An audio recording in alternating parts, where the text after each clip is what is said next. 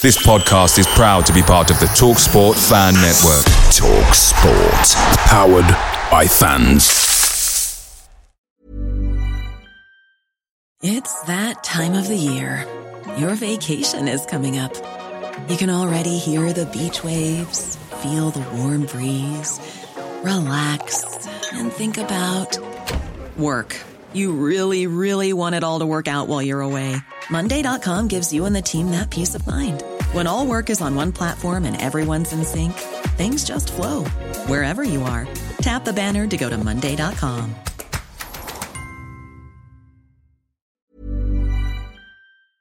The Talksport fan network is proudly supported by McDelivery, bringing you the food you love. Swansea has more McDonald's than clean sheets this season, so don't forget your McNuggets are closer than you think with McDelivery. The only thing left to say is, you in? Order now in the McDonald's app, and you can also get rewards points delivered too. So that ordering today means some tasty rewards for tomorrow.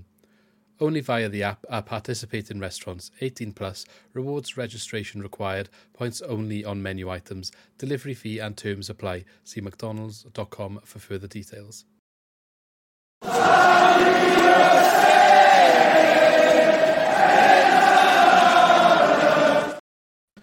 Hello, everyone. Welcome back to another Swans Cast podcast. Uh, once again, joined by Lee. So, welcome back, Lee. Hello, how are we doing? Yeah, good. Obviously, this is our last episode probably before Christmas. We're getting it in early this week. Um, got a lot to talk about today.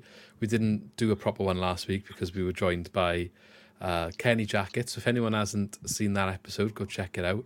Very good chat. I really enjoyed talking to him anyway. I thought he was um, very easy to talk to, very nice man. Um, got a lot Yeah. of information about his time at Swansea. Do you have any highlights from, from Yeah, he was uh, he was really good value, and he like I think yeah the highlight was that I was quite surprised at how passionate he still talks about the club.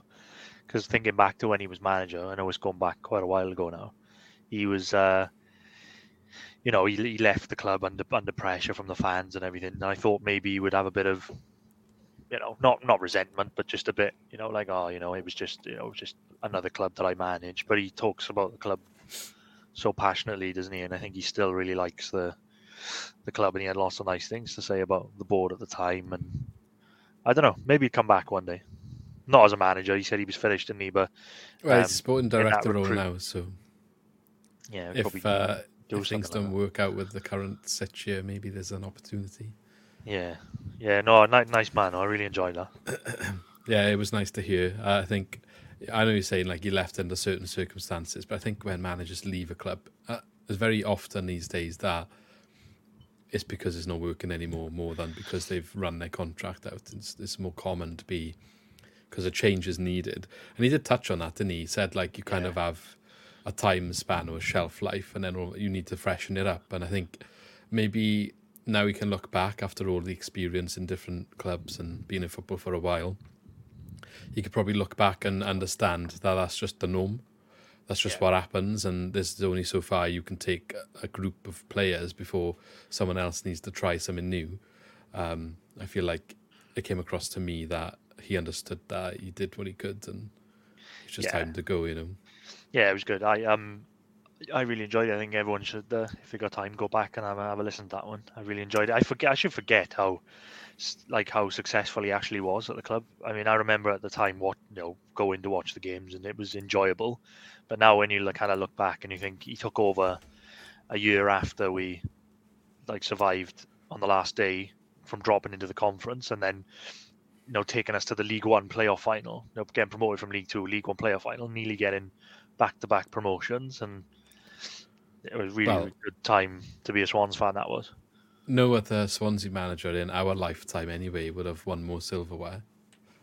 No, no, exactly. Yeah, exactly. Yeah, we won the that uh, for I don't know, well, whatever it's called now, is a hundred names in it? Football League trophy. But it was two two Welsh Cups, the Johnstone's Paint Trophy at the time, and Johnson the playoffs, Yeah. League Two uh, playoffs. Well, no, And- we, we got up automatic. Oh, sorry, sorry. Yeah, automatic promotion. I, you would have got a well. Did you get like a runner-up in the playoffs for League One? That's what I meant. That's what I, meant. don't know. But You get something. maybe yeah. get a medal.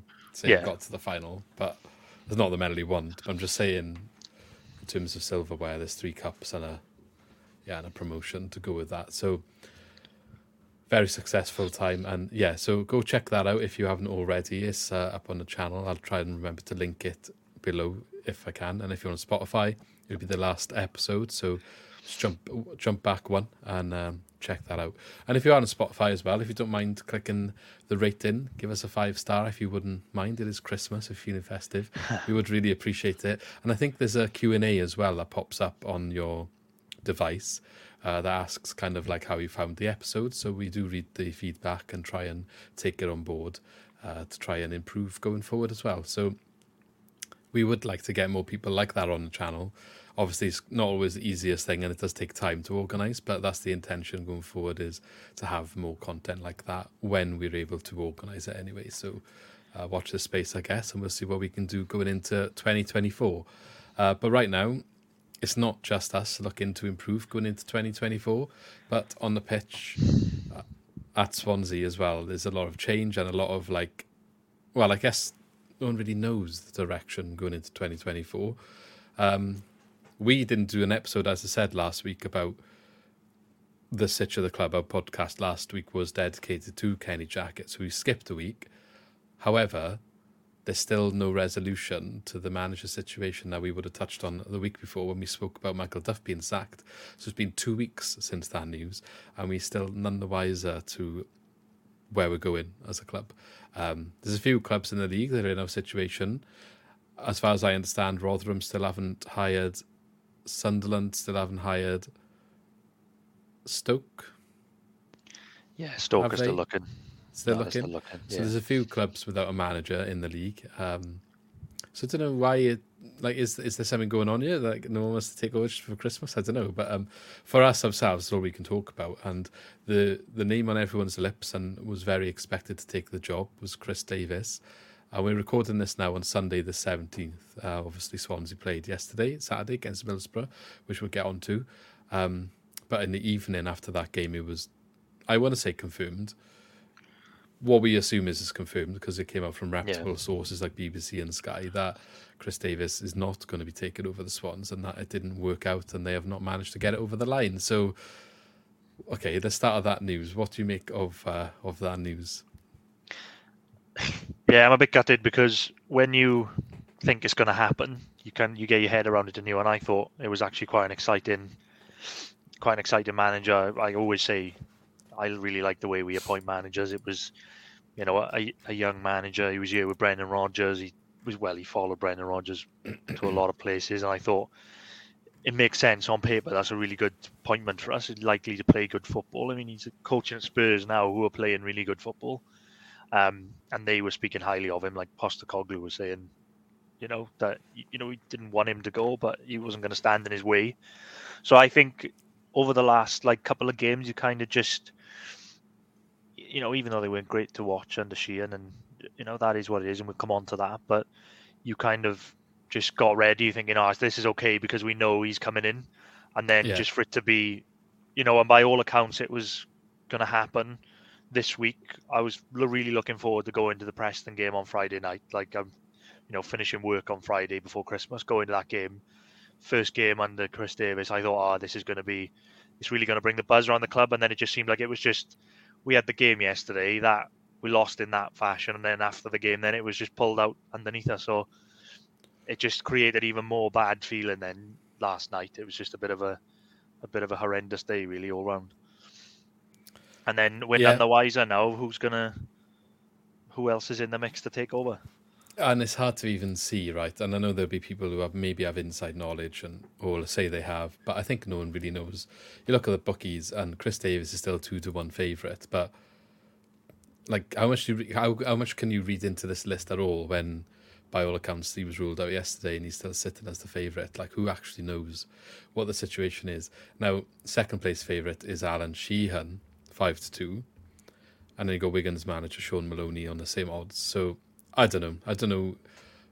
I don't know what who they're looking at. By all accounts, there's a short list of managers as a backup plan if Chris Davies didn't work out.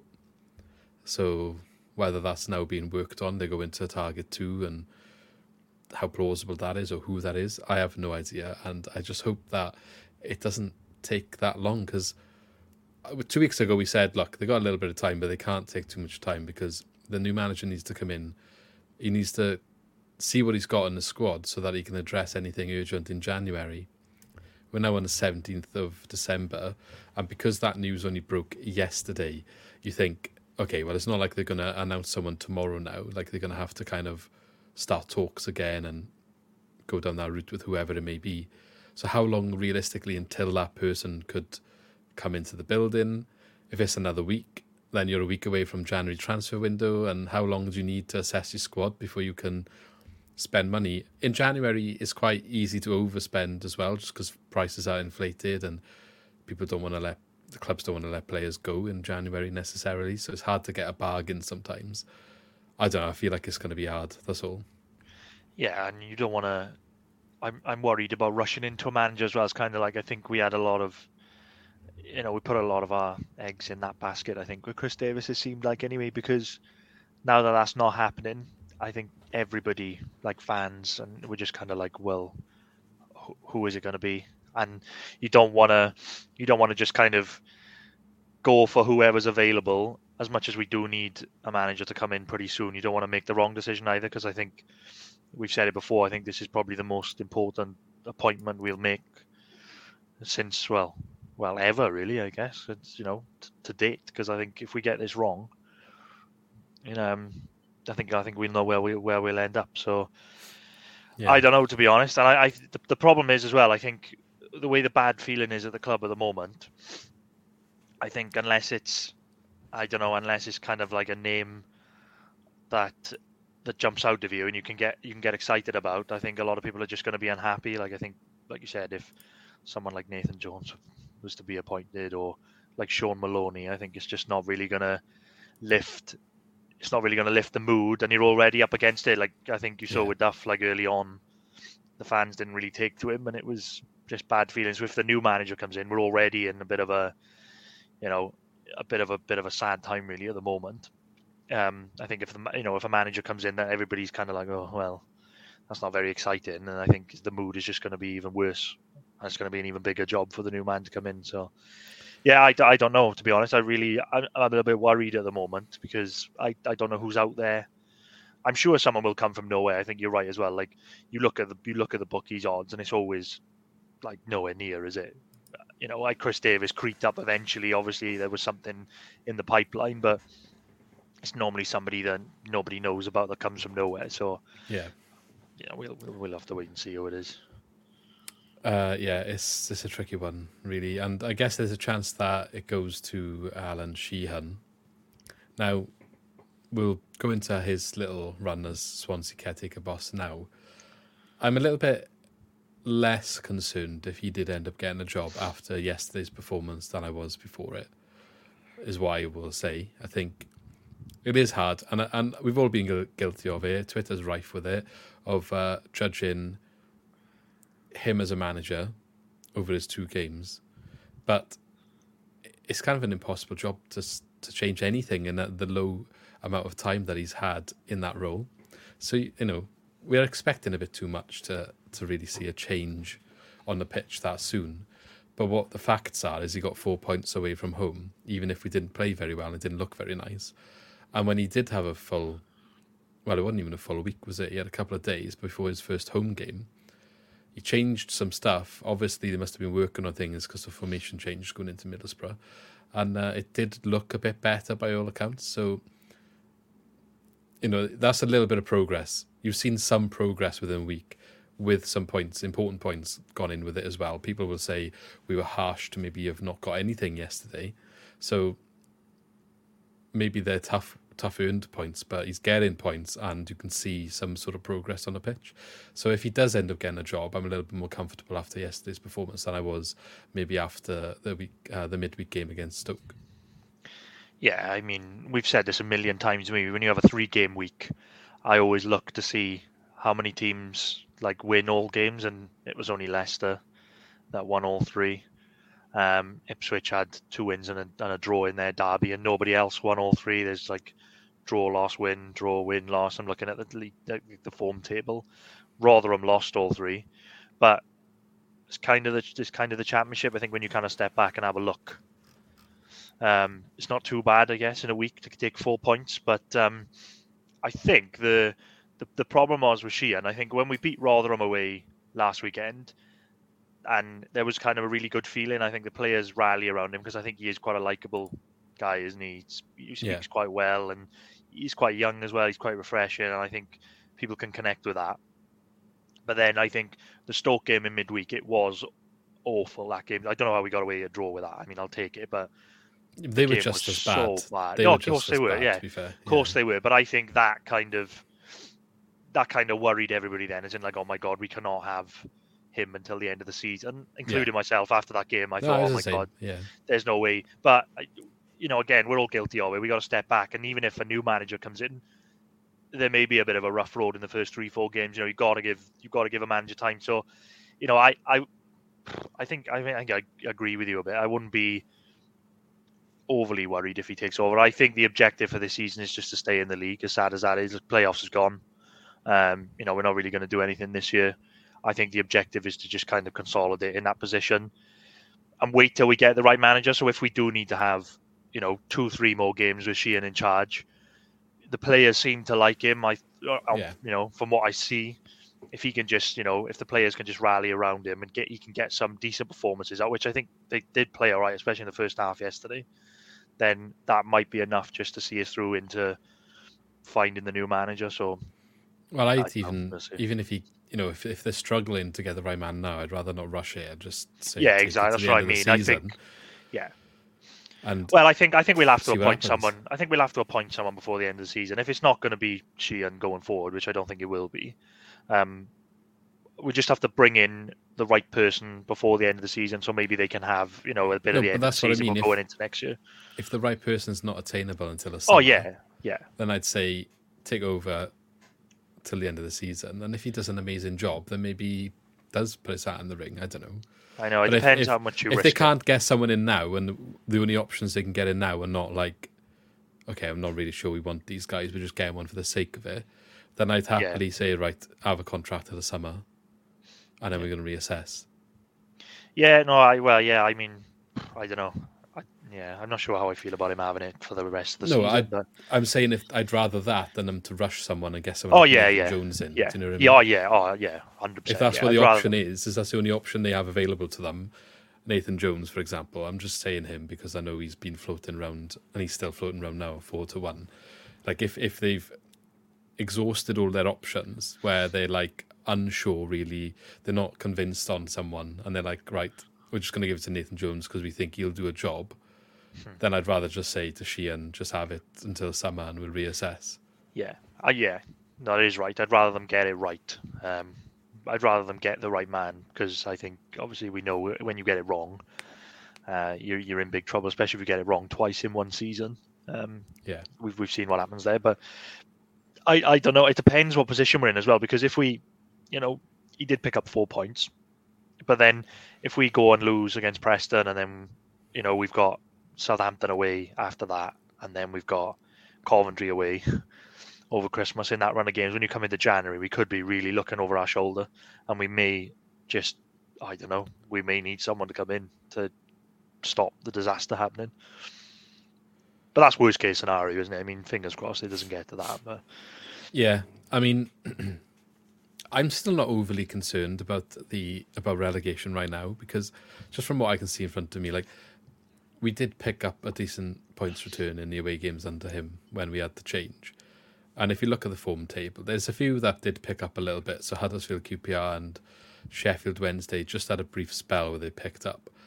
Sheffield, perhaps you could argue, is still in there, but then they did play QPR, so they were playing each other. Yeah. QPR had their three wins and are now maybe I don't know. They they didn't they haven't won for two again, and Huddersfield after their little spell haven't won in four.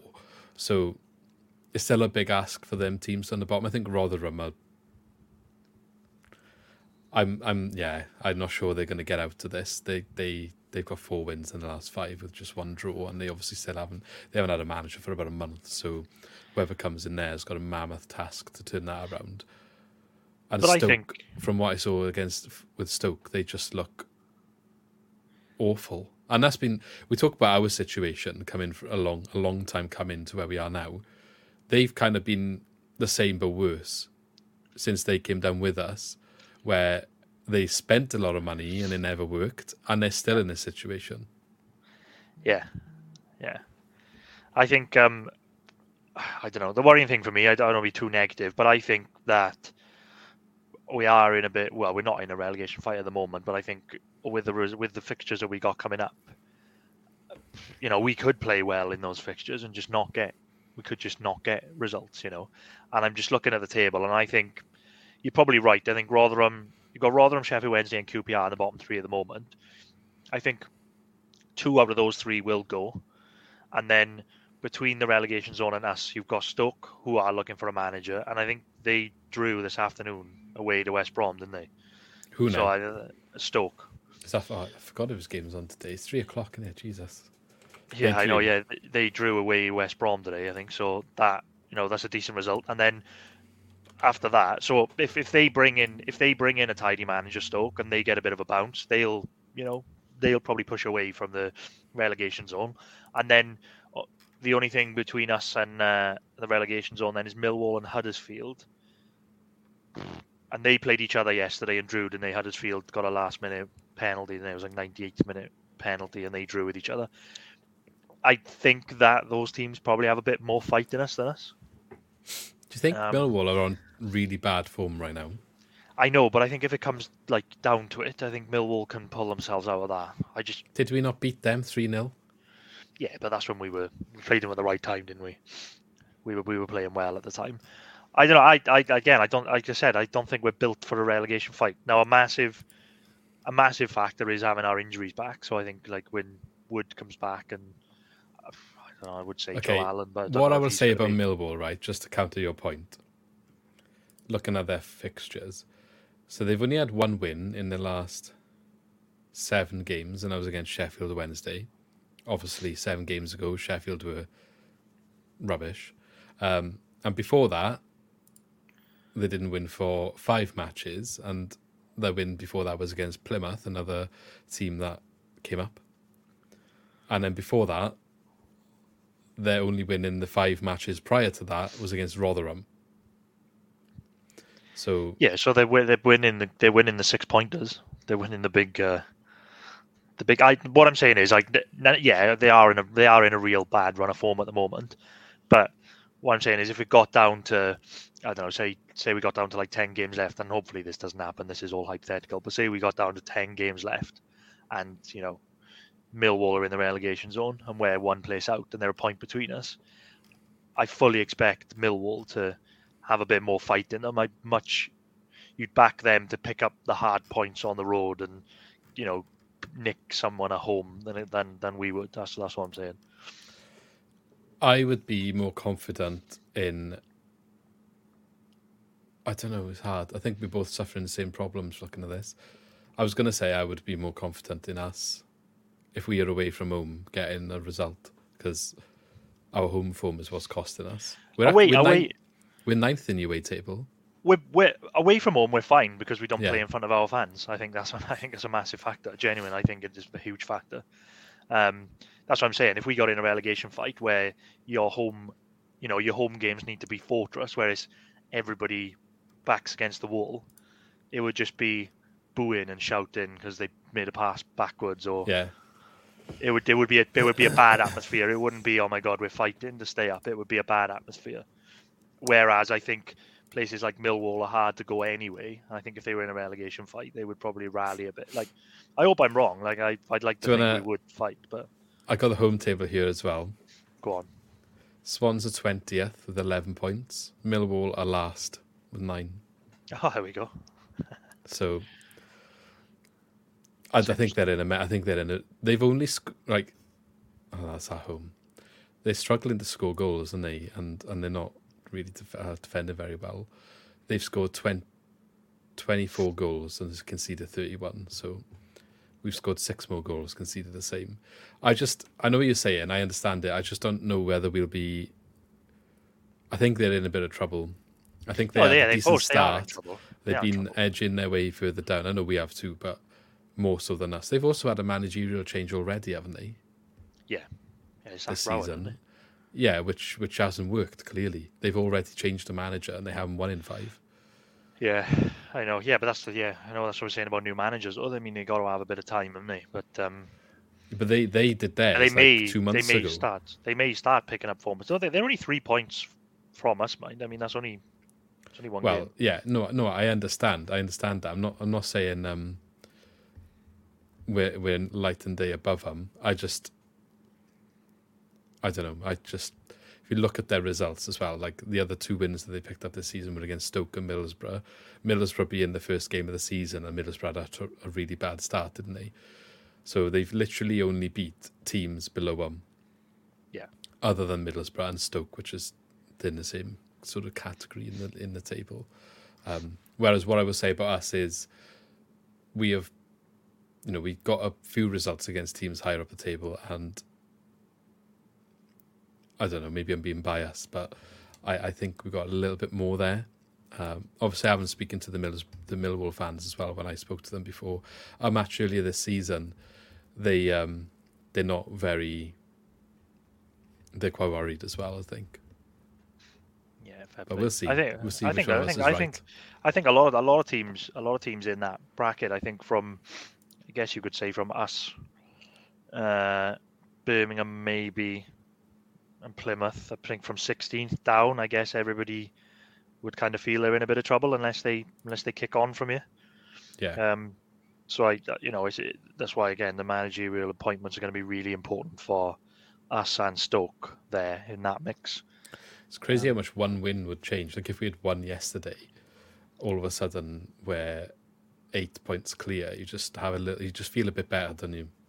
Yeah, it is massive. Again, I think uh, what I said tonight when we drew with Huddersfield in that game, didn't we? When Duff got sacked, I think without Patino's last minute equaliser, we were 21st in our last place above the relegation zone. And I think, like I said, even the points, even though the points were, you know, we had a bit of a gap there, and we were only like on the same point as everybody above us. Just being in that position just makes you start twitching a little bit. I don't know. Yeah, maybe. I mean, it's, uh, it's, a busy fixture period at this time of year, so in two weeks' massive. time it could all look different, couldn't it? You said Coventry away is one of our upcoming games, but you know they're only sitting two points ahead of us.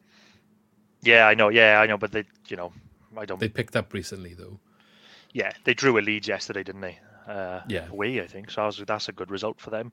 Look, uh, and again, we probably we will pick up points over Christmas. I think at somewhere. Um, it's just the nature of the championship, but I don't know. Uh, I'm trying to be positive, but I'm I'm really worried at the moment. I think um, we're in a bad spot. I think if we if we get this wrong and we start still picking up bad results, I think we're we're not immune from being in a relegation fight. Yeah. So let's have a look at uh, Sheehan's three games anyway.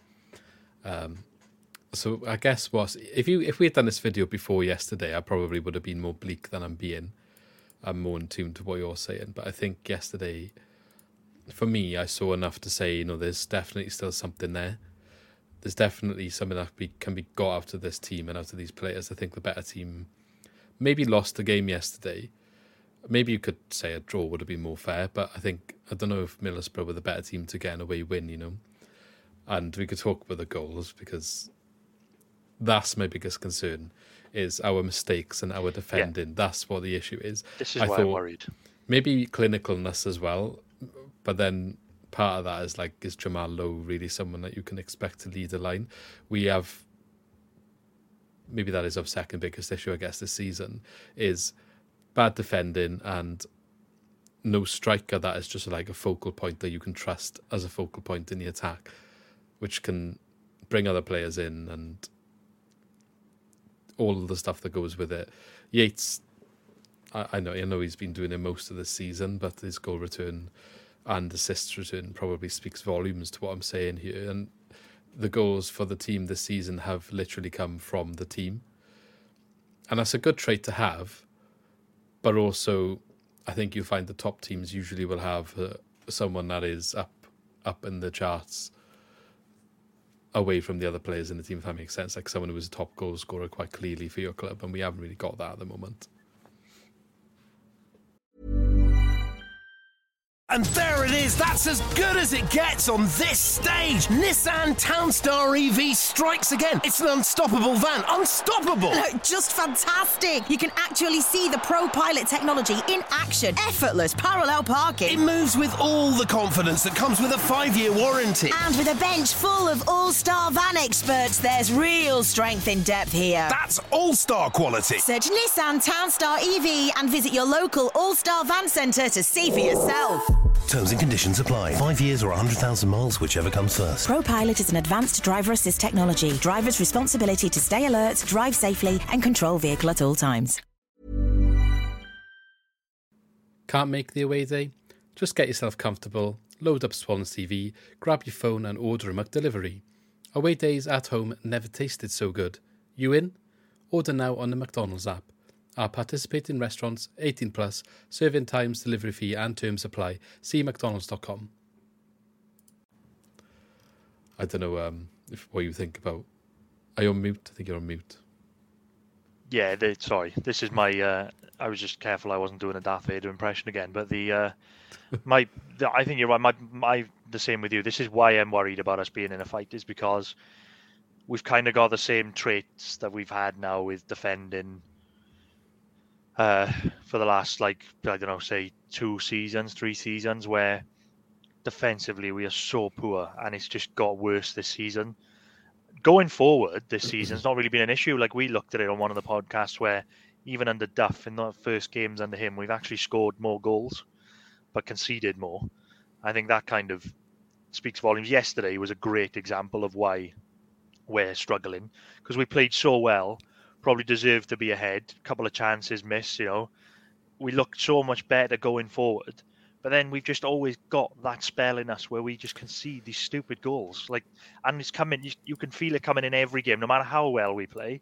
Hull was another good example. Home, we played so well in that first half. We were two 0 up, but you're just waiting for that spell where we just implode. Yeah, but we did teams- it against Rotherham as well. Nearly lost, Yeah. well, not lost, but Well, like exa- yeah, nearly exactly. drew the game.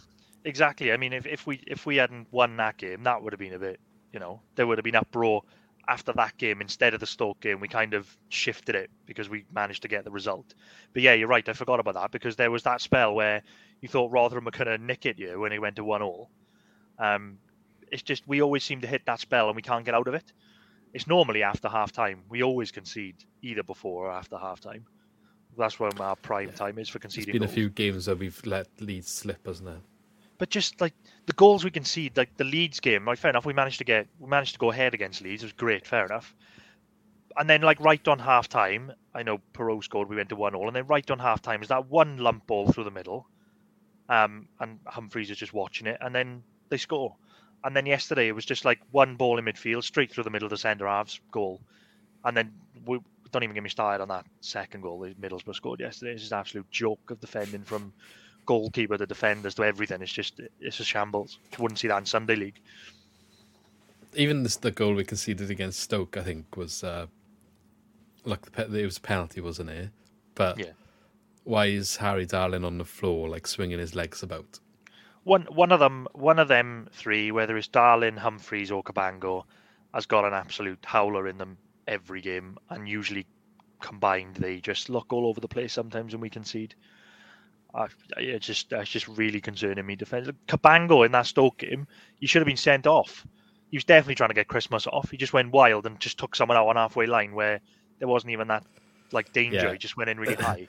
That's what I was going to caveat the draw against Stoke. Like maybe we could say the penalty was a bit harsh. I was going to say about Darling swinging his legs around. He kind of asked the question because of the way that he went down and tried to like regather the ball in a quite wild way. I don't necessarily know how much contact there was, but if the ref can't see properly and all he can see is swinging legs and then a player going down in the box, you you kind of making him make a decision, and you whether you want to say it should have shouldn't have been a penalty, but we got we conceded a penalty, but we perhaps we were lucky to not go down to ten men in the first half. Like stupid tackle by Cabango, I thought.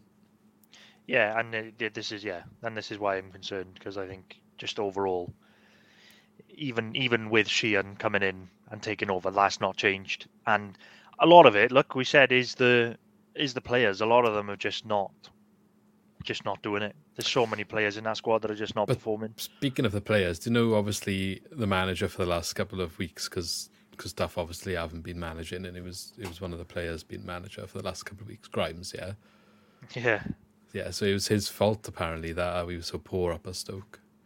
Um, I will. Uh, yeah, I, will- I will say, like, I don't think Grimes has been playing that well either recently. I, I don't think he's like, been four or five games. playing that well, but I don't think it's also entirely all his fault in terms. Oh no, no, no, it's not. It's not poor. all. It's not all his fault. Would you drop like- him though? Would you Would you drop No, him? no, of course, no, of course you wouldn't. You wouldn't. You wouldn't drop him.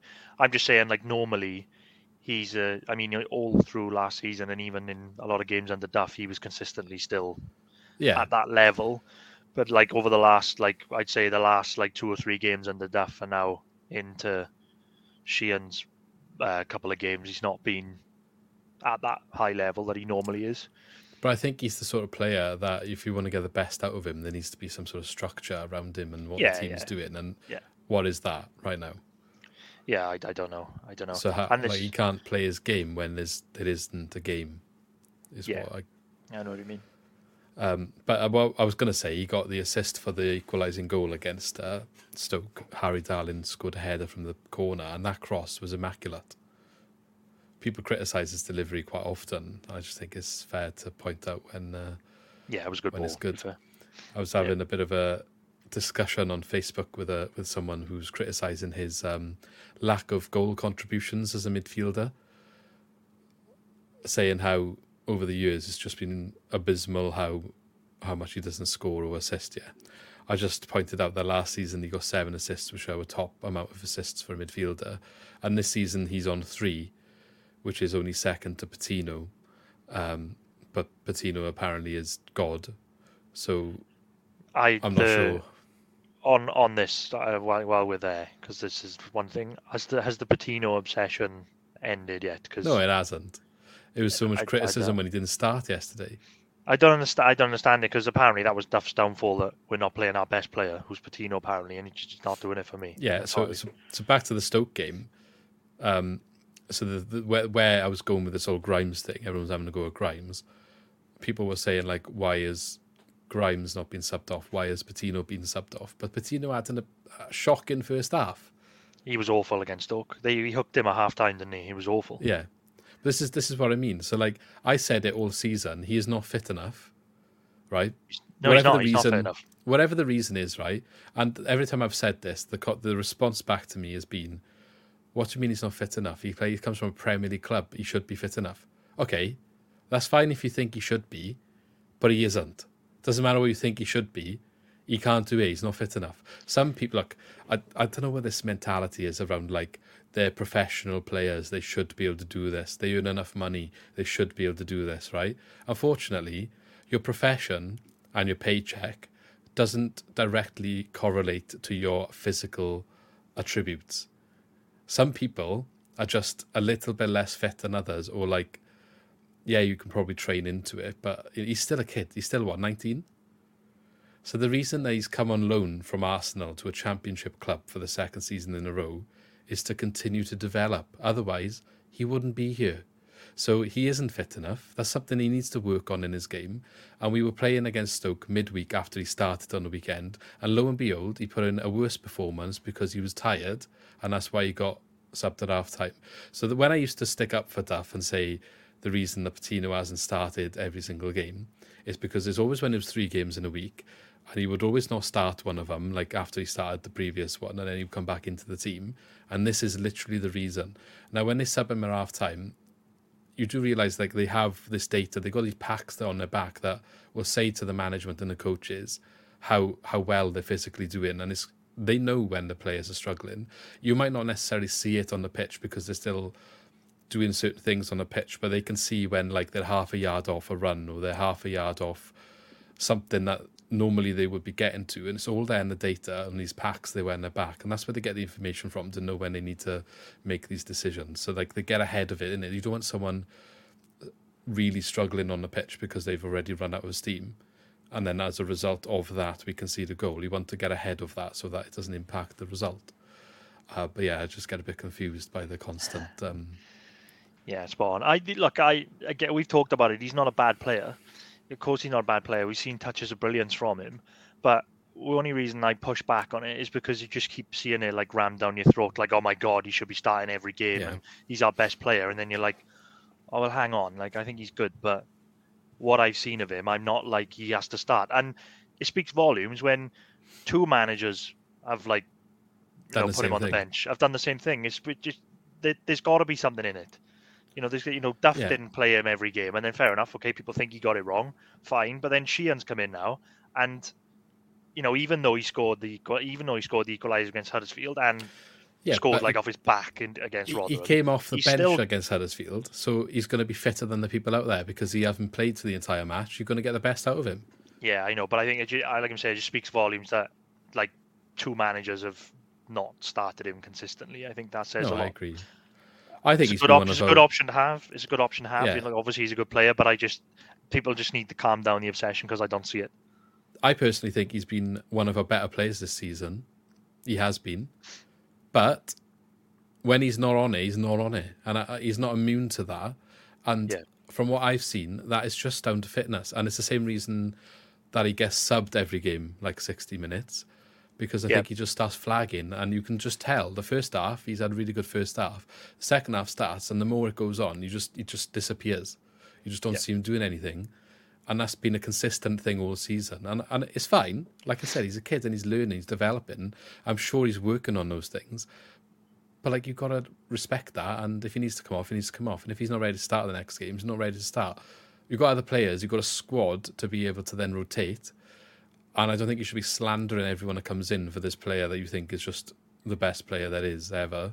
Um, I think he's been one of our best players this season. I'm not here to criticise Charlie Patino, but No, no, I agree, This yeah. whole agenda of like he has to start and play 90 minutes week in week out, you're going to ruin the boy before he's even started his career if that is the case because he is not going to be able to do it.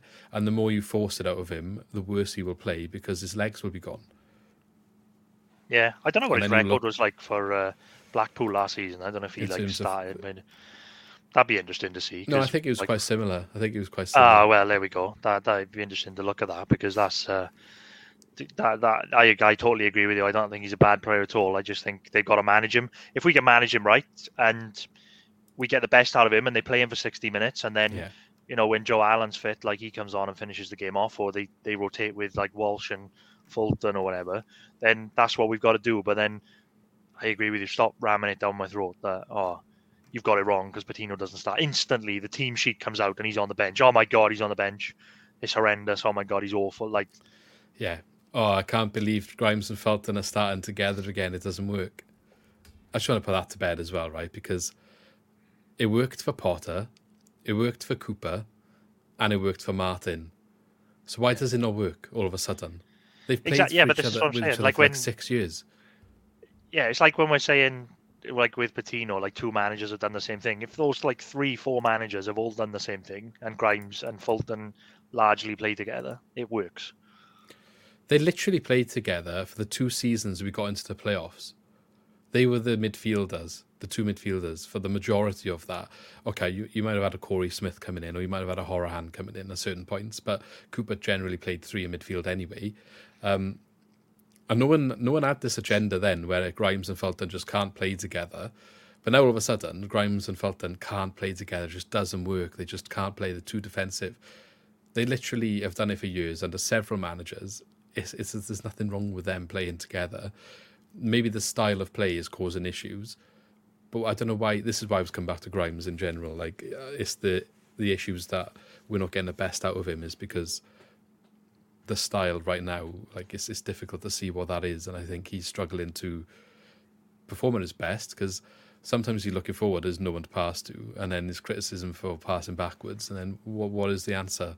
But um, I don't think we're getting the best out of him, but he's having an okay season. I think Fulton has done fine this season.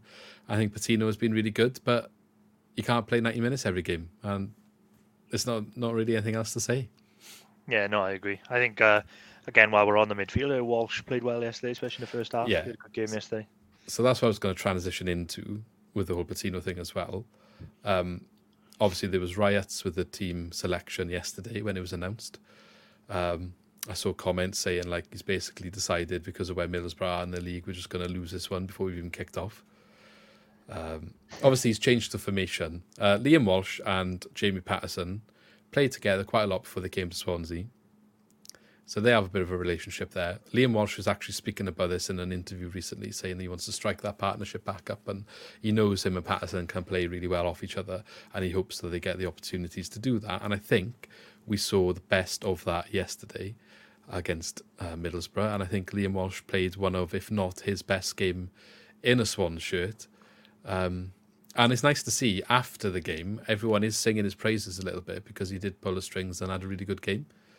Yeah. And we haven't seen that enough because of his injuries, but that shows that there's other options there. And he's been sitting on and around the bench for quite some time now. Uh, maybe not being rushed back from his injury because we don't want him out, out again. And it's been, touch wood, a long time since his last one. But he's definitely got something to offer. I think he had a really good game yesterday. But I think like this has always been the thing with him. Like last season, he came in and he played really well, and he was like towards the end of the season, he was in that good run we had. He was he was brilliant, and then he kind of disappears. And I think this is just happening every season where, again, he can't play.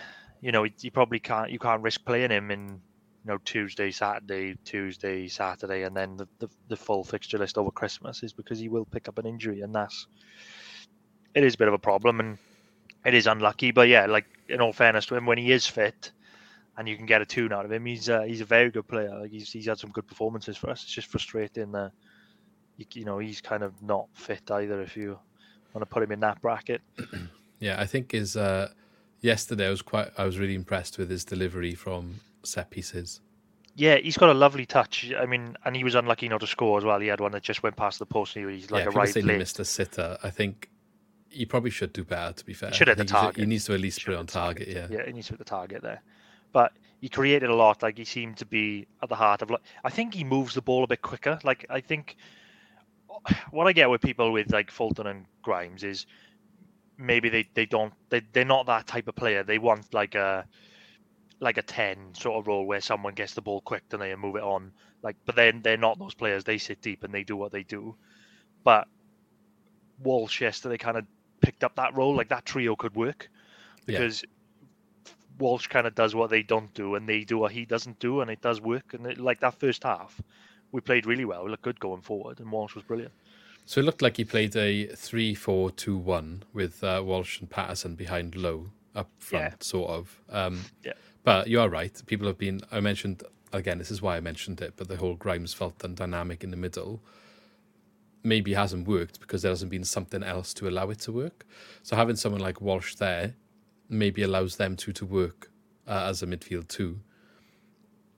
And that might have been something that we are missing a little bit of a spark there. I think we're still missing a bit of pace, but Oh, Someone like that complements those two because it allows them to do what they are doing.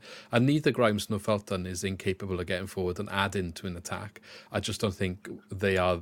They should be the instigator or the one that's trying to get that going and move it along. Whereas I think Walsh is capable of doing that, and other others. Maybe maybe Ollie Cooper if he was performing.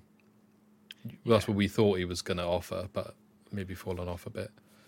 Yeah, I think um, yeah, he's well, he's been disappointing, but he's, he's not the only one, is he? There's been no, and this is why we're in this position. I think while we're talking about some players, I just think there's been so many bad performances this year. There's been some good ones. You know, there's been, I think, possibly only Josh Key. I'm struggling to think of anyone else who's really stood out as like performing really well week in and week out. Apart from that, I think everybody else has Rushworth quite, as well, maybe. Rushworth, well, yeah, minus yesterday. Oh, he did have a few earlier in the season as well. But to to defend him again, and I defended Fisher a lot when he was making clangers, and I want to be fair. um, he's a young goalkeeper, and he's only here to learn. Oh, look, be here uh, otherwise. Look, pe- people people slated him yesterday, saying he cost us the game, but I mean, he saved us. He's probably saved us about four or five points this year, at least in some games where he's pulled off some massive saves, or he's had a game where he's pulled off about ten saves. Uh, Millwall being one of them. I remember like we won that game, but he made so many saves in that game. Sunderland. Sun, yeah, he made so many saves. So I think like without him, we probably would be you know, would have dropped a few Yeah. more points. It's like uh, when we had Woodman in there, like he was a young keeper, you're on loan to learn. Made a Yeah. couple of errors sometimes. But that's what you have when you have a young keeper. That's why they come here to make these mistakes. So when they finish this part of their career, they go back a better keeper. That's the whole point. I I don't think like when we talk about Rushworth, I don't think I don't think that's particularly uh, a weakness with us at the moment at goalkeeper. I think there's No. Way bigger fish to fry. Maybe it was a, like a slight lapse in concentration. Yeah, probably yesterday. is what caused yeah, but that. I think, but I think even with the um, okay, the, the the back pass happened. I think while we're on it, the back pass happened. Um, it's happened a couple of times this season. I think um, like Darling or someone's come in and tackled, and he's like sort of risked it and picked it up. And I think he's kind of done the same thing, thinking the ref's not going to pick that one up. But uh, even after that, should never concede from that free kick. I'm sorry yeah. even though he makes that mistake and they've got that free kick, you should never ever concede from there. I baffling. Whose we did- fault is it? Oh, I have no, well, I think, but well, I was just singing his praises, but between Key, Darling, and Cabango, they, I don't know what's happened. They've got something wrong because when you notice the ball at the back of the net, they all turn around and look at each other as if to say, like, "What were you doing? What were you doing? What were you doing?" It's kind of like the Spider-Man meme, isn't it? When they're all just like pointing at each other. So that just says like I they, they got something wrong. They did You just don't- miscommunication. If you've got a free, an indirect free kick from that sort of position, why is anyone leaving the inside post? Why is the person running at the free kick the guy on the inside post? Exactly, exactly. That I don't know what I, who's communicated that. I have no idea because you leave someone on the post. You have you you have designated people that will run out to put the pressure on, to put the block on. But surely you keep the people on the post. You keep some people on the line, then you're in the right position. But it wasn't even the person who was on the post. Darling was on the post and runs out. Key was the next man in, runs out, and Cabango stays on the line. So they leave a two-man gap on that inside post. It's- yeah, I, I, that was so poor. Yeah. I think it's still a little bit unlucky. It goes under Darling, but that's why you should have the people on the line just in case that does happen. Yeah, but you're never gonna from the position that they were shooting from. It was always gonna stay low because they couldn't. do I doubt they get the height to go above. Exactly. You ra- you rarely see those indirect free kicks getting scored anyway. For them to be scoring from that close to the goal as well, is, yeah, I don't know. Cost cost us a point yesterday. Yeah, it's a shame because it was a I think a good performance otherwise, and I wasn't expecting to get anything out of the game beforehand. Uh, Jamal Lowe scoring our goal with a header. Um, perhaps we had enough uh, chances to get another one. This is where I was saying about the striker thing. I know we've scored a lot of goals this season, but you never. We're not really clinical. I don't think. As much as we have scored a few, we're not clinical. No, we're not. We're not. Yeah, but this this is the issue we'll get to as well. I think this year, especially when we look at where it's going wrong, I think okay, we've have looked okay going forward sometimes like yesterday, but the players that we've got up front are just not they're not good enough. I know Lowe scored he, he did quite well yesterday to get low down to that header and score, but You just did well, did well to get low down to the head. uh, yeah, I meant that. I'd like to say I meant that, but you know, he did well on that goal in all fairness. But then you look at, I don't know, Yates. That's just that's, that's just not worked out for me at all. Still, and still, and then he did that celebration at Rotherham as if to say like, oh, you know, I'm, I scored goals, and then he disappeared for the next two games, and he was awful against Stoke. Yeah, he Um, touched the ball twice yesterday in nine minutes.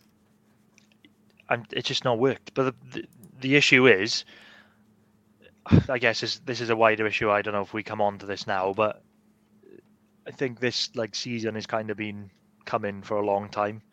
I know it's easy now for everybody, and I'm I'm the same to get really annoyed at the current situation, like the manager, um, Watson, all that. It's easy to just throw at all of that, but this has been coming for a long, long time. It's been coming for years. I think every transfer window we've come on here and I've said it, we get weaker every transfer window.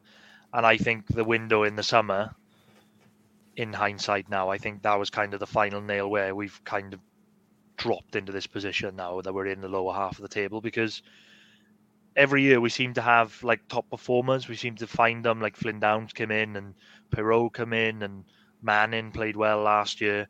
And then the fact that we got rid of three of our top four goal scorers last year, I think was just the final That was just the final push. Like we lost Piroe, we lost Ntcham and Manning, and combined, I think they scored like 32 goals, which was half of our goals from last year. Goals plus assists contribution for Joel Piroe last year was 21 and it was 15 for Manning. Well, there, well, there we go. You you take those two out of that side. Plus, Ntcham was 11 and he was in third place. Yeah, look, you take those three out of that side. There's no goals coming in that team. They've replaced that with Yates. And creativity because it's goals plus assists. Exactly. We- We've replaced that with Yates, who are he's a different player to Piroe. I think maybe it's unfair to compare them, but if you want to look at why we're struggling, that's it. Like we're we're really at a point where I think the cupboard is bare. I think the squad is decent, but there's always been that like underbelly in the squad that's not quite good enough when we have a few injuries or you know somebody doesn't play well, then it, it looks it looks quite bad, and I think that's where we are now. Like consistently, we've had a few injuries this year. We've lost Piroe. We haven't replaced the good players that we've lost in this window, and I think we're in a really bad situation. I think the Piroe thing, maybe we didn't realise it till he was gone, but if he's still here and scoring at the same rate he did over the last two seasons, maybe it'd be fair to say we would have had like what? Maybe maybe we would have won two games that we drew, for example. Yeah. Um, which would give us four points, which puts us on twenty nine. And I don't know, it just looks a bit more healthy, doesn't it? I, th- no, I think you're right. And that's just a minimum. I think it's a minimum four. It could be more. Like maybe you win two games that you lost, you lose, and then that's what thirty one points, and then all of a sudden that could be ninth place. No, I think I I think you're spot on, and this is what like I try and so what I try and say when we're talking about it is that when you look at it last season and people are like, oh, you know, people still point to me like, oh, Russell Martin this, Russell Martin that. He had Piroe, Manning, and then Ntcham. Um, like you said, that had all them goals and assists. You take those three out of that squad, and I don't, you know, I think it would have been the same last year. We would have had the struggles that we're having now, but yeah, I think we're in a, bit of a bit, bit, bit of a bad situation. This is why I'm worried because I don't think I don't think the squad is there. Like, there's a few I think like Grimes is good and and Fulton and Key maybe, but apart from that, I'm not. I'm not. I'm not seeing much in that squad. No one else, you wouldn't say, it's good enough. Not not at the moment. I'm not seeing anyone play well enough. The one that I would say like has had a lot of praise this year is Paterson, which Yeah, Paterson. Right. no, no, I think it's fair that he's had praise, but there's a big but here because he has played well. But I think if we sign a number ten, he doesn't start. Like a proper Yeah, number he? ten. Yeah, but he was out the door when. That's what I mean. But I think he's he's done well for. I think he's done okay because there's no one else really doing anything creatively up front, or at least until Balassi came and, well, he- like yesterday with Walsh, maybe he offered something, but otherwise there's not been that much, no much, not, not, not much spark at all. And if you compare Paterson now compared to Paterson in his first season, he's still below quite a lot where he was then and he's he's a bit older now as well. But I just think what I'm trying to say is, if we had signed an out and out creative number ten, Paterson doesn't even get in a team. No. I like he's done well for what we have for what we have here to offer, and he's playing. He's done well as a result, but I don't think he's like a shining light. He's not like a standout player. He's not going to get into any other championship teams and walk in because he's playing that well. He's like Swansea's main man or anything like that. He's just had a couple of moments where he's he's done a, done a good job. He's not been anything special. No, I, I agree. I think he's had he's had some good games, um, and he's been quiet than others. But I think it's the same across the board with that attack. I think if you look at Lowe, Paterson, Yates, Cullen, Yeah, I said about Lowe though, didn't I, in the last in recent episode where I think he needs to do more. And yeah, he scored yesterday, but you didn't sign Jamal Lowe to score headers. is there? I know. Is there anyone? Well, is there anyone else I'm missing? I'm thinking, Cullen. Yeah, Cullen, and, but and then there's there's no one there. There's no was the one, wasn't he? But he's just Well, Ginnelly was the one this year. That's that was unlucky because I think he was starting to come into. I think he would have been a massive difference if he stayed fit. I think that would have been that would have been big. Oh, and Balassi as well. uh, We missed, but Yeah, but Yeah. it's harsh to talk about Balassi because he's an emergency signing. Yeah, no, I know. I, I think it's unfair, but this is what I'm saying. I just don't think the But again, he's he's not fit. It's, it's kind of a more extreme version of the whole Patino argument I was making earlier, where it was criticism for Balassi not starting the game yesterday. But what he's got like thirty minutes of himself in a game. Didn't do anything then- much against Stoke when he came on either. But that's what I mean. I think he came on the first the first appearance he made at home where he was kind of electric for like half an hour. Yeah. But maybe now he's had a couple of games, his legs are gone a bit, like and you're not seeing that same energy what he's shown on that first game. He made a big chance yesterday, but he only was on the pitch for ten minutes. Yeah. Which is fine if that's what he offers off the bench to come on when the rest of the opposition's tired. But he can't he can't be someone we rely on from the off every week every of his two, three games a week to go and do that because he's just he's not going to be able to at his age. He hasn't got it, and and Duff said when he signed he hasn't got that anymore. So don't expect it. To be fair, he did say that. Yeah. Yeah, he did. He's he's kind of I feel like there to like yesterday. We need to find a goal now. Last ten minutes, we're going to chuck Balassi on. Maybe now we haven't got a week until Fri- we haven't got a game till Friday. Maybe he'll find himself starting, but he'll be off the pitch by 50, 60 minutes. Oh yeah, definitely. Yeah. He will. be. And I think he would he would be hooked to half time. I think the only thing that saves him doing that is the fact that he has 15 minutes to recover a bit of energy to go another 10 minutes, and then he's gone. Yeah. Yeah, yeah, and that's that's where we are, and that's Yeah. look, that's that's the option we've got at the moment. Yeah, and and that's, That's not to criticise him as a player, but like we signed a 34 year old winger, so yeah, and this is why it's worrying. It's a reality, isn't it? Yeah. Um, okay. Anyway, o- on the whole, though, more positive yesterday. If Sheehan has to take over against Preston, which looks very likely, hopefully, if he can put the same sort of output on the pitch on Friday, I'm not actually that concerned with the formation change either. After seeing it, Duff obviously tried this earlier in the season, couldn't get a tune out of it, and um, seemed something seemed to work a bit better yesterday for whatever reason. Also, Nathan Wood got back onto the bench, and I think he came on for brief period at the end of the game. Yeah. Uh, trying to find out the exact minute. He. Oh no, Nathan Wood didn't come on yesterday. My my mistake. I thought he did.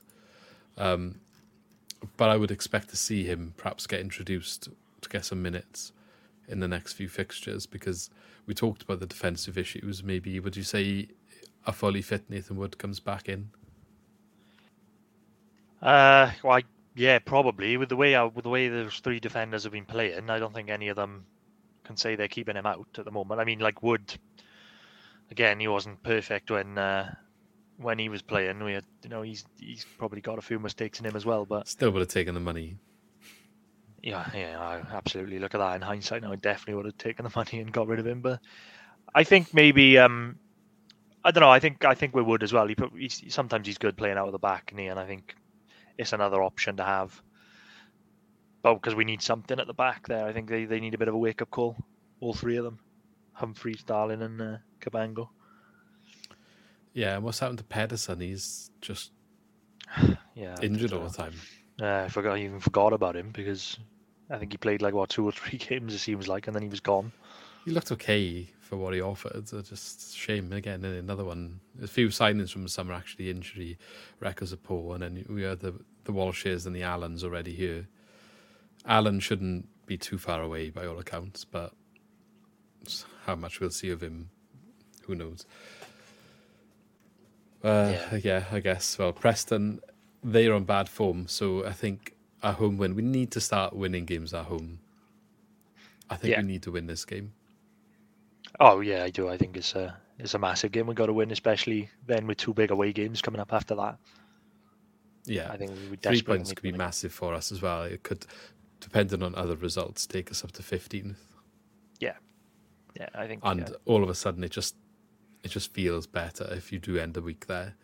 Go into Christmas fifteenth. Um, there's a lot of a gap between, in terms of teams, in between the relegation zone and yourself. Yeah, I think you're right. I, but I, I think you're right about Friday. I think we desperately need to win. Home games are going to be massive for us. We need to start picking up points at home. So, so Preston have four points in the last five games. They got So- hammered yesterday, though, didn't they? At home against Watford, it was six one in the end or five one. Yeah, but when you look at the uh, the information, like the XG, for example, which I know isn't the be all and end all, but there's like XG tables and you can have a look at, and a few teams overachieving. Two that stand out: Cardiff, who have started to drop off, were overachieving in their position in the league based on the XG for and against. Uh, they basically what it was showing is they were being quite clinical, but then quite good defensively, so winning games with narrow margins, but not actually creating much. Now they're not necessarily scoring them chances they were being clinical, and they might be conceding one or two more than they were before. Their results have fallen off a cliff. For example, losing against Birmingham.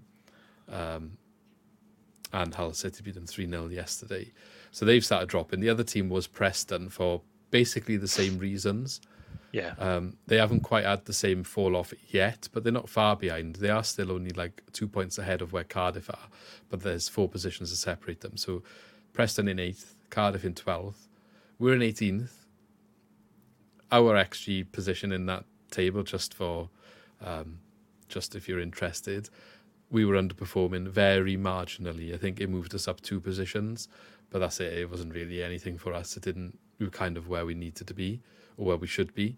But it was it was quite interesting to see some teams where they should or shouldn't be. And Middlesbrough were actually the ones that should have been higher uh, than than the table suggests, and that is largely due to their start of the season where they had a really bad time and they lost what like six or seven games or something at the start of the season. Yeah, they started poorly, didn't they? Um, so they their their shows they should be higher, uh, but Preston is definitely the team that looks like they're overachieving in terms of league position. So I know it's like hard to say it's a must-win game against a team who are currently sitting in eighth position, but they've scored 28 goals and they've conceded 38. Their goal difference is minus 10 in eighth position, and this this is where it all, it all factors into what I'm saying. Um, our goal difference is minus one in 18th, and we've scored more goals than them and conceded less. So, like, Yeah. get your head around that, isn't it? Like, the team Yeah. in eighth have scored less goals than us and conceded significantly more goals than us, but find themselves 10 positions higher. Yeah, but that this is like this is that sums up the championship, doesn't it? I mean, even though Yeah. I've said I'm a bit worried about us, this is why it's important. If we could have got someone in, we're not actually in a bad position at the moment. I think we kind of feel that we could be if it carries on the way it is. But you know, if you pick up you pick up two wins in this league and it's massive, you move like quite far in the table, don't you? I think we're only like what five points off Cardiff now, who was supposedly like you know so much better than us this season. Well, they had the new manager bounce, let's be honest, and now they now Ramsey has decided he doesn't want to play anymore. Yeah, it's mad to think if you in, think if you think the narrative is that you know, oh Cardiff have, have had like you know a really good season and they're playoff contenders, and we're having this horrendous season and we're relegation candidates, so we're only five points off them. You know, then it's uh, you know that's that's the championship for you. The only thing is just the evidence you see on the pitch doesn't fill me with confidence that we can plug that gap, but we'll see. I think we can catch Cardiff. I, there's no chance either of us get playoffs. No, you don't think Cardiff will get playoffs? They've lost four of their last five, and they just lost to Birmingham. Yeah, fair. Birmingham, have you seen that goal? Yeah, but Kuna scored, didn't he? It's such a tragic goal. If we're talking about our defending being bad, Yeah, I mean, bad. it's like Wayne Rooney's only second win, wasn't it, as Birmingham boss? yeah. So That's the thing. we I was are. thinking of Birmingham. We can't get Eustace now. I mean, that was uh, apparently the board wanted him a couple of times, and he said no because they wanted him before Martin, didn't they? And yeah, didn't get him. And he just don't want to come to South Wales. By the sounds of it, He's- I think he wants to stay near where he's based, unless the right job comes up. And I guess we're just not the right job. we're not going to be the right job for a lot of managers, unfortunately. No. It's them up and coming ones that want to make a career. That's why I guess the Chris Davies news is so hurtful, maybe. Yeah, Because usually that's the sort of manager that will take a punt on us. yeah. I don't, I don't know who's going to take it. No. Anyway, let's have a look at the other thing we were going to talk about today, which was season ticket, if I can get the right tab up. Um, I know you've got a bit you want to say about this, and uh, let's get it up. So, early bird season tickets gone on sale, I believe, this week, just before Yeah. Christmas. Um, could be a nice Christmas present for someone who likes to watch the Swans these days. Uh, Yeah. but yeah, so the prices have increased from last season. So you know more about this than me. So I don't know if you want to lead the way.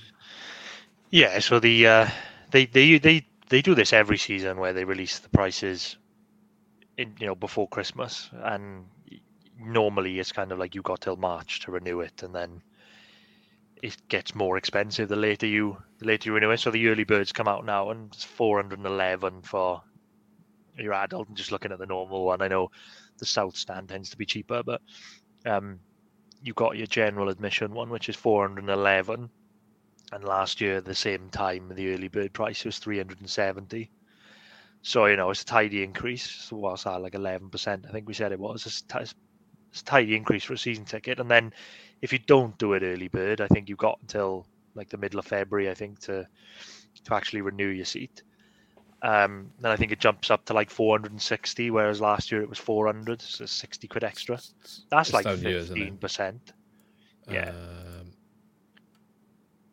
somewhere there's a lot of text and figures. I know they're talking about here that it's still cheaper than uh, before COVID, and it's cheaper than when we went up to the Premier League. The season we got promoted is what they're saying here. The and problem is the cash think- back as well. yeah, the problem is I think well, f- f- I think you expect it to kind of increase every year, but I think like fifteen percent increase is quite a lot, considering. You know, I think it's bad timing as well, considering you know everything that's going on.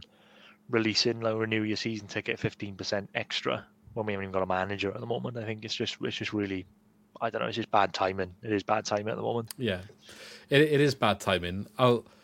I'm not sticking up for the club, but just a caveat it. I think obviously they would have decided these things before any of that happened.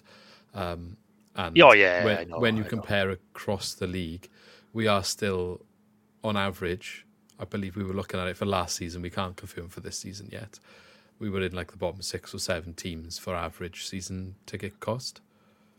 Um, doesn't make it acceptable. Still, I'm just putting them out there as information. Yeah, no, I, th- I think that that's fair that we are in that window with uh, with season ticket pricing. It's just the uh, it's just that's what people are used to. It's just the percentage increase in it. If you increase it by Yeah. fifteen percent or an eleven percent in the early bird window, I think it's just a lot. It's a lot. It would have been a really nice gesture from the club, especially with the cost of living at the moment, if they could have at least froze the prices. I think that would have gone a long way. Yeah. And said, like, look, I know we're not going through the best time on the pitch. We are looking at trying to make it better. We hear you and all this stuff and try and build a connection with the fans again. And that would have been something that maybe could have helped.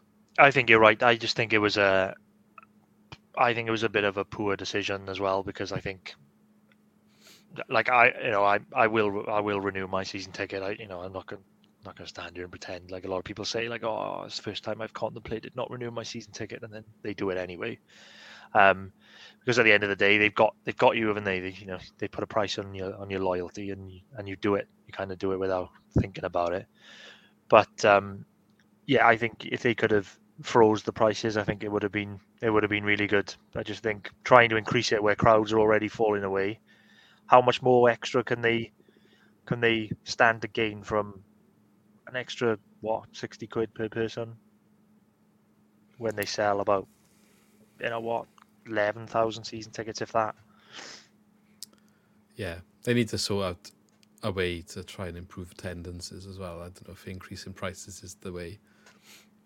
It is an egg well, it's about an extra six hundred k, isn't it? But you know. Yeah, but then they're losing people. So what's the exactly. in The thing end? is, it's not the first. It's not the first time I've been a bit annoyed with the um, uh, with with the season ticket thing because I, I think we talked about it before, but um, I go with um, I go with my dad who has a has a senior ticket now. I think if you're 65 or over, you get a senior ticket, and we used to go with um, his friend as well, who was like 63 at the time, I think. Um, and what they did was they said if you already, no, sorry, they did it. It was over 60. It was so at the start it was over 60. So if you were over 60, you could have a senior ticket. And then what they did was randomly one season they said, oh, actually now it's 65.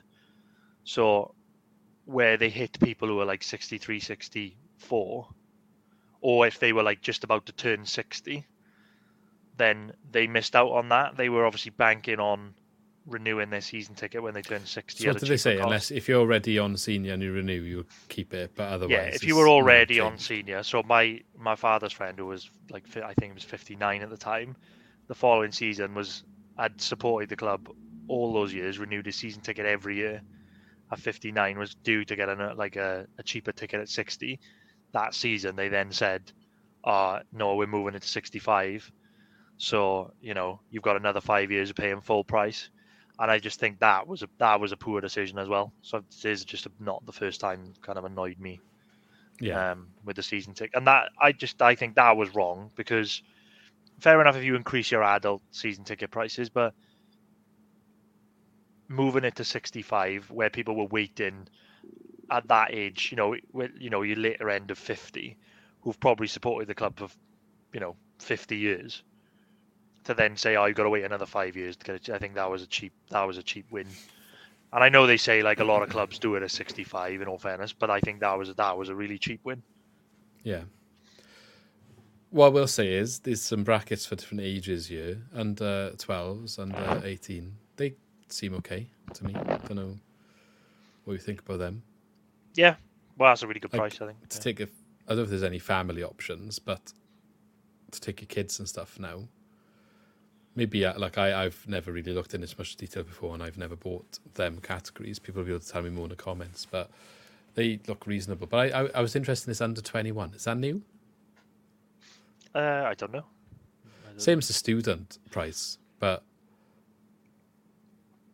Yeah, I guess it's kind of unfair if you have a student and then if you don't if you don't like study, then you can't get the cheaper price. yeah, but you could be a student at thirty years old. Yeah, well, yeah, you could. Yeah, They just need the student ID, don't they, to approve that? yeah, yeah, I think the idea of this, of student discounts is like you're in some sort of education, so you're not earning as much, and then you, that's where you get the discount, isn't it? That's the whole point of that. yeah. Uh, under 21, I guess if you're a 21 year old and then you've got a 22 year old sitting next to you, you're wondering why you're paying 200 pound more. yeah. I get it for under 18 because that's like that's when you kind of turn to an adult. But look, it's nice that they got a discount for that age bracket. I'm just going to what you were saying about the, uh, the senior one there. If you're 22 years old and your friend's 21, that's just frustrating, isn't it? I guess. Yeah. Isn't 21 the bracket for uh, like the increase in minimum wage? Is that the thinking behind it? I don't know. Uh, is it 21? Is that I think the it might be 21. wage? I don't know. I, I can't. I'm not sure. I can't remember. A lot of businesses these days that don't have age bracket wages to that. I know some still do. yeah. Um, yeah, maybe maybe that's what it is then. Could be. Or like ages they earn less money, perhaps they start at the start of their career, so could be stuff stuff like that. It's not bad anyway, is it? You're trying to get you're trying to get more younger fans in, I guess, and develop the next um the next group of supporters that you want to get them in and Yeah. Look, I, I looking at that face value, the, the prices are not bad. Like the, the I think they're reasonable. The uh, the prices, but knowing that a lot of like a lot of people that I know pay less for their season ticket. Um, I'd argue. I used to argue that we pay for better football, but I don't think it's the case at the moment. Who pays less that you know? Is it because uh, Cardiff's prices are less? Yeah, they they they always about under 300, 300 quid. Cardiff, I think they're about they were about three hundred quid last year, according to some people that I work with. But um, Well, I did have a check, didn't I? What they were. I So think, yeah, like at face value, I, but still though, I think at face value, the, those prices aren't bad. I just hate the, I just hate the cheap wins. Like you know, I will increase it by ten percent now. Um, Yeah, when the crowds are falling away anyway, I'm with you. I think this would have been the time to freeze them this year yeah. with um, everything going on. But there we go. Cardiff, Cardiff's average price last season was 327. Yeah. Well, our our average price last season was 372. So there's like 50 quid difference there. Yeah. Um, Cardiff, one of the lowest for average price in the league, to be fair, which I'm a bit surprised at, but. Fair enough.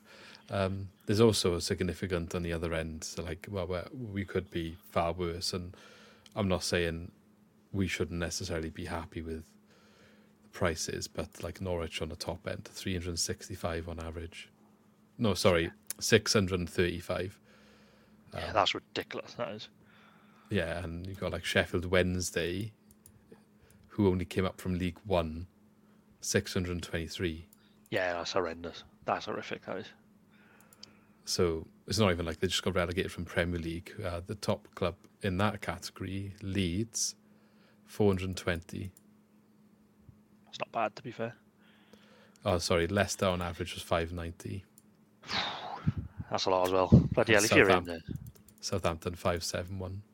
I think anything above 500 quid for a championship club is horrendous. I think, well, even now above 500 quid for a premiership club is ridiculous. It's it's extortionate, isn't it? And yeah, it's a struggle, I would imagine. And and we talk about the attendance lowering. It's going to be part of the reason is because people can't afford it anymore. And surely that's where you want to help them out. It's the time with everything that's going on outside of football. If your football club is the centre of your community, which it is for a lot of people, that's where you just want them to be doing that a little bit more and not acting like a business. And I know it is a business at the end of the day, but when stuff like this comes out, that's where you just get a reminder that it is these days football is just a business for the owners, and it's not like what it used to be and what you would like it to be. You know, if you're going to go to every game at home in a year, you are still saving money.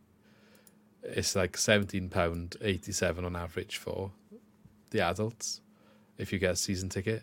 I think it's thirty to thirty five pound a pop if you go and pay individually each game That's depending on what category it is yeah, with this new ridiculous. category system they introduced. So you are still saving a lot of money, but that's only if you're going to go, I guess, to every single game and you know you're going to go to every game. Yeah. And obviously, it is cheaper if you go to the south stand as well. Which Yeah, is, the uh, adult There one is that there. option. The adult one there, um, and it's got the star next to it. Is that because if you, I don't know. I think if you, So the family children- stand. So you've got to go with the kids, I think so. Yeah, I think that's what the the so you can only next to it. you can only get the ticket there if um, as he says here, full prices are chargeable. Yeah, unless purchased alongside children under 12. So Yeah. you can only get that price in the south stand if you also purchase this. That- yeah. Does which would that then add make up? it the same. yeah, Well, not quite the same, but basically the same. That's exactly the same, isn't it? What is it? Three five five, and then the extra sixty five. Mm, about four twenty, isn't it? Yeah, So it's a little bit It's more, just- but yeah, yeah, but that's two of but you you- going, so there's two tickets in it. Yeah, it's decent. Yeah, like I said, I don't think I don't think the pricing, like looking at that and looking at other championship clubs, the price is not that bad. I think it's just when you try and increase in them, your pricing's representative to what you've had, though, isn't it? It's, it's all well and good looking at Ex- the rest of the league, exactly. but if they decided to match the rest of the league's top end in one season, that's a massive jump. So it would be an oh, issue. Oh, can you imagine they upped it to like six hundred quid and then said, "Oh well, you know, like Norwich and Sheffield Wednesday are six hundred quid." I think like you'd lose half a season ticket holders. Yeah, and you could tell that they not they know people won't be happy with it because when you read all the stuff underneath, it's like, yeah, well, the prices are still remaining lower than Yeah. before COVID, and it's cheaper than Yeah. than when we got promoted last time. It's like they're justifying it when it's like you're just announcing it. You already know people are not going to be happy because you're justifying it. Yeah, yeah. Says they've and then they're trying to say, like, about all that, like. And then they're trying to like uh, they're trying to caveat and they're like, "Here's are the prices," but you know, you know, it's not that bad Yeah. with all this blurb about like all this. All this stuff, and then they try and say about COVID. I was like, "Don't even get me that," because they were just like, "Oh, can you like leave all your money in the club, even though you can't come to games?" Well, this is interesting, though. I didn't realize this. I think that we should mention this actually. So, your season tickets next season will also include any Swansea City women and Swansea City under 21s and under 18 games that are played in the Swansea.com stadium. I thought it was free anyway. Not for the ones in the stadium. I thought they were, weren't they? I'm sure it was free for the. No, you've got to pay. Oh, okay. The women one, the women's one the other day against Wrexham was like a 10, I think. Ah, right. Okay. I thought they were free. I thought all of them were free. No. I've been to a few before and they were free. Um, in the What, in, in the stadium? Yeah, I'm sure. I'm, I'm, I'm ninety nine percent sure it was free. I've been to one of them in the stadium. Like a five. That's sure when I've been supposed to be like a five or something. Oh, maybe. But it's all included. I don't know how many of them there'll be because they probably Yeah. only Watch announce them just in advance, now. don't they? It's not like pre pre announced. It's like if they get certain stages of the cup and stuff sometimes, isn't it? So Yeah, they'll stop now because they're free. They will never play in the stadium. nah, they they try and up the attendances for those things, and I think to be fair, the women's one is is going up and people are supporting them a lot more. There's a lot of emphasis going into that yeah. uh, to try and big up that branch of the club, and I think that's good. I know. I, I, to be fair, again, I think that is quite good because it will entice people to go as well, won't it? Um, Yeah. That will get people in. So, But is it free when the price has gone up? That's the question. right, yeah, exactly. Uh, the other thing to notice, I'm sure everyone will be aware of this if it affects you, but some of the East Stand is going to safe standing. Hasn't changed the price at all, and it hasn't changed the capacity of the stadium. Um, but yeah, let us know what you think about safe standing. Ah, I mean, it's been long overdue, isn't it? That is ridiculous because all they do is just they don't like take away the seats or anything. They just put the bar in front of the seats, don't they? I mean, I've some away ends have got it. I've been to it in Cardiff, have got it as well. So when we've been to Cardiff away, they've got the the barriers. It's just ridiculous when they expect people to.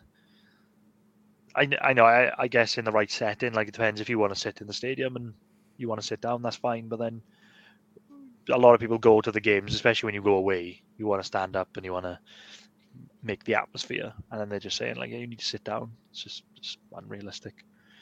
So I think it's just something that has to happen, and it's good because you can kind of say, "Well, if you want to stand up and do that, then this is the area." Yeah. They probably should introduce it for the away end as well. I don't know if they're going to. Yeah, I don't know if they will. No, I don't. We don't want to generate an atmosphere in the away end. We want to generate an atmosphere like Make sit down. Make them sit down. everywhere. If the away if the away fans are loud, then that entices the home fa- fans to be loud, you know, it's better all round, isn't it? Really? Yeah, yeah. Uh, there's not been much atmosphere there for a while, I think. No, the Which is a atmosphere. all- Yeah. Anyway, there's a nice picture of the, the stadium. That's uh, this ended there for this week. So I guess we shall say Merry Christmas to everyone. Who we probably won't. Well, I might be on for a pre-match video for the Preston game, but other than that, I won't be on. I'd imagine before Christmas, the same as you, Lee. So Merry Yeah. Christmas to everyone that is listening or watching. Um, maybe we'll speak to you before New Year, but I'm not going to make any promises because it will depend on schedule. It's a busy Yeah. time of year, so if we're not here, apologies. But you know, I'm sure you can let us off. You'll all be enjoying your time off work and enjoying the festive season. I'm sure. So we'll I'll be. be Uh, doing the same. I'll be enjoying Boxing Day. I'm going to Southampton. That'll be uh, fun. Nice little subsidised bus ride for that, wasn't it? Yeah, yeah. In all fairness, I think. Well, were they fifteen quid for the bus? It's not bad. I'm fortunately working this year. Ah, yes. Shame. Bring back three points. Yeah.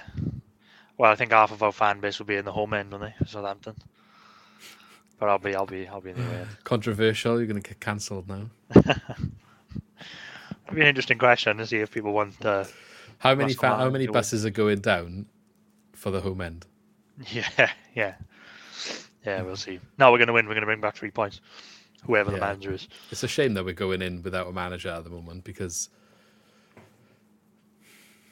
it's annoying, isn't it? He just wanted to go and beat Russell Martin, and now it's It like, is a shame, Well, because- yeah, again, I think- take the plaudits. Yeah, no, I think uh, when it looked like Chris Davies was coming in and like we'd already ordered out tickets for for the game, I was just thinking, oh yeah, Chris Davies will be in, and you know it'll be really exciting, and it'll kind of give everyone a lift. But then we're kind of back to square one now. Yeah, yeah. On that note, then we shall catch you after Christmas in the next episode. Hopefully, we'll have more clarity going into the new year next time we do get to chat, and uh, we can start talking about what the next year and the future is for the Swans, I guess. So, um, have a good one, and yeah, we shall see you after Christmas. Have a good Christmas. Merry See you Christmas, soon. everyone. The match has just finished, and you're on your way home. What better way to celebrate that 90th minute winner than a McNugget share box and a few tips with your mates? You channel your inner Ronald as you race to beat the McDelivery home, just making it in injury time. Ordering McDelivery is easy on the McDonald's app. You in? Our participating restaurants, 18 plus, serving times, delivery fee, and term supply. See McDonald's.com. And there it is. That's as good as it gets on this stage. Nissan Townstar EV strikes again. It's an unstoppable van. Unstoppable. Look, just fantastic. You can actually see the Pro Pilot technology in action. Effortless parallel parking. It moves with all the confidence that comes with a five-year warranty. And with a bench full of all-star van experts, there's real strength in depth here. That's all-star quality. Search Nissan Townstar EV and visit your local All-Star Van Centre to see for yourself. Terms and conditions apply. Five years or 100,000 miles, whichever comes first. ProPilot is an advanced driver assist technology. Driver's responsibility to stay alert, drive safely, and control vehicle at all times. This podcast is proud to be part of the TalkSport Fan Network. TalkSport. Powered by fans.